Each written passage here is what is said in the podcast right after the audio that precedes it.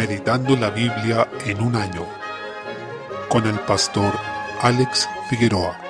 Introducción a Primera y Segunda de Reyes. Primera y Segunda de Reyes pertenece a la sección de los libros históricos que se extienden desde el libro de Josué hasta Esther. El nombre del libro es el mismo en hebreo, con la salvedad de que originalmente estaba dispuesto en un solo libro, por tanto se llamaba simplemente Reyes, siendo dividido en dos tomos en la Septuaginta y la Vulgata Latina. En cuanto al autor, se atribuye tradicionalmente a Jeremías, pero esto plantea el problema de que al revisar Segunda de Reyes 25, desde el versículo 27 se habla de Babilonia, y Jeremías no estuvo allí, sino en Egipto. Sin embargo, siempre debemos confiar en la autoridad del Espíritu Santo, quien pudo haber usado algún otro profeta, conocido o anónimo, para registrar estos hechos, siendo reconocido por el pueblo de Dios como inspirado por él. En cuanto a su fecha, pudo haber sido escrito entre el 586 y el 561 a.C., fechas que señalan la destrucción de Jerusalén y la muerte de Nabucodonosor respectivamente. Su contenido abarca desde la muerte de David hasta la liberación de Joaquín de Babilonia, registrando más de 400 años. Sobre su trasfondo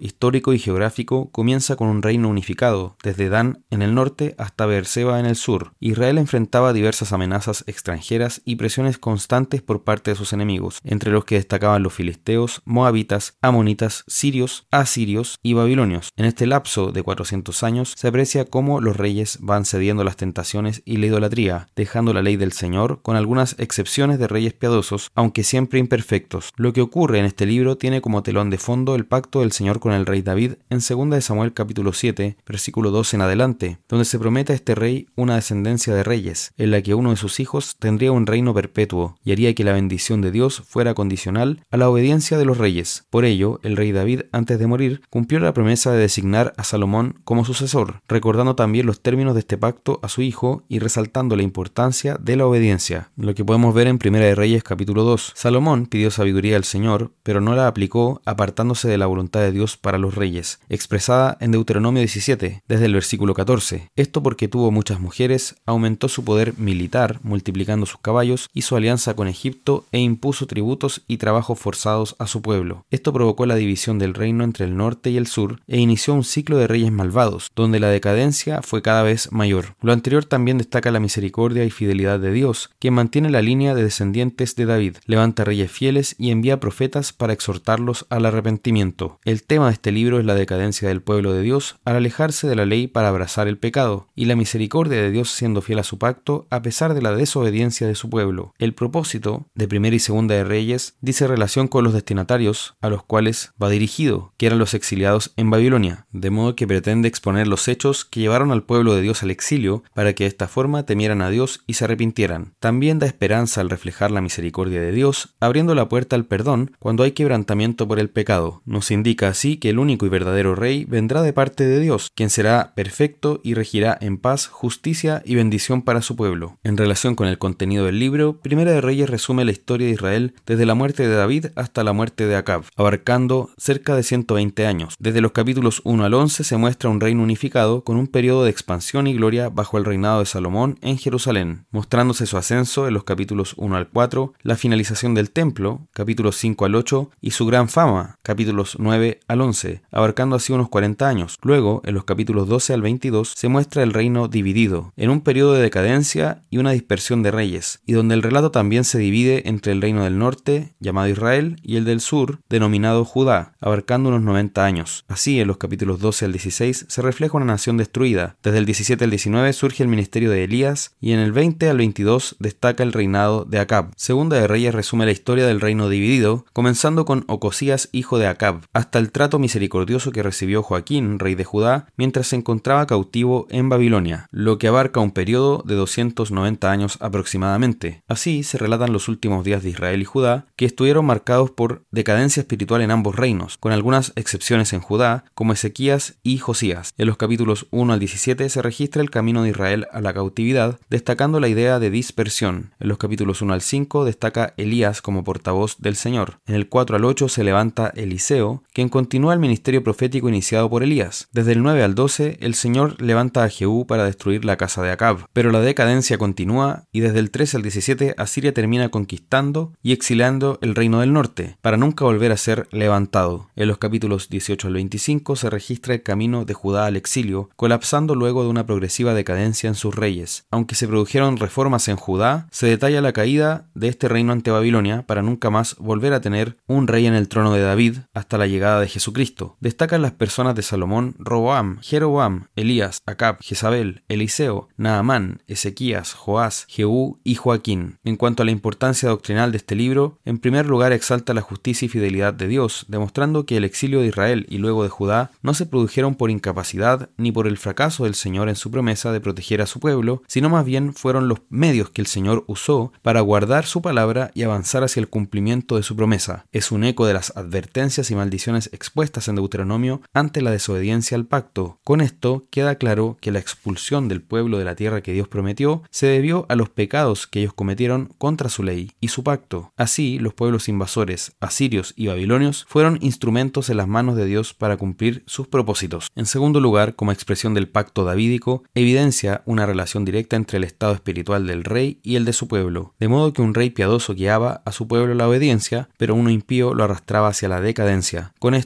preparaba el camino para la aparición del Mesías Jesucristo, que nos da la victoria y entrada al reino eterno con su justicia perfecta. Por otra parte, anticipa a Jesucristo en el esplendor de Salomón, el primer hijo de David, que le sucedió en el trono. Esto permitió a Jesucristo decir luego en Mateo 12:42, He aquí más que Salomón en este lugar. Así también con la construcción del templo, que anticipaba a Cristo y su ministerio, ya que después él afirmó, Os digo que uno mayor que el templo está aquí, en Mateo 12:6. Destaca la importancia del oficio profético, en cuarto lugar, resaltando que la fe viene por el oír la palabra de Dios. Los más importantes fueron Elías y Eliseo, quienes realizaron portentosos milagros y predicaron la necesidad de ser fieles a la ley de Dios, de modo que brillaron como lumbreras en una época ensombrecida por el pecado y la idolatría. Con esto anticiparon el ministerio de Cristo con sus señales y milagros y con su palabra de vida. Todos los profetas que escribieron libros de la Escritura, a excepción de Ageo, Zacarías y Malaquías, predicaron en el periodo de Segunda de Reyes. Esto demuestra la misericordia de Dios en un tiempo de gran maldad. En quinto lugar, evidencia cómo el Señor preservó el linaje del Mesías, incluso en momentos de gran peligro, como lo fue la conspiración de la perversa reina Atalía en Segunda de Reyes 11, quien quiso destruir toda la casa real. Pero el Señor guardó a Joás, preservando así la línea de David para que a través de ella viniera Cristo. Por último, muestra el auge y caída de gobiernos humanos, dejando claro que el Señor es soberano por sobre todo reino, nación e imperio. Toda la imperfección de los reyes que estuvieron sobre el trono de Israel y Judá nos deja en la espera de ese hijo de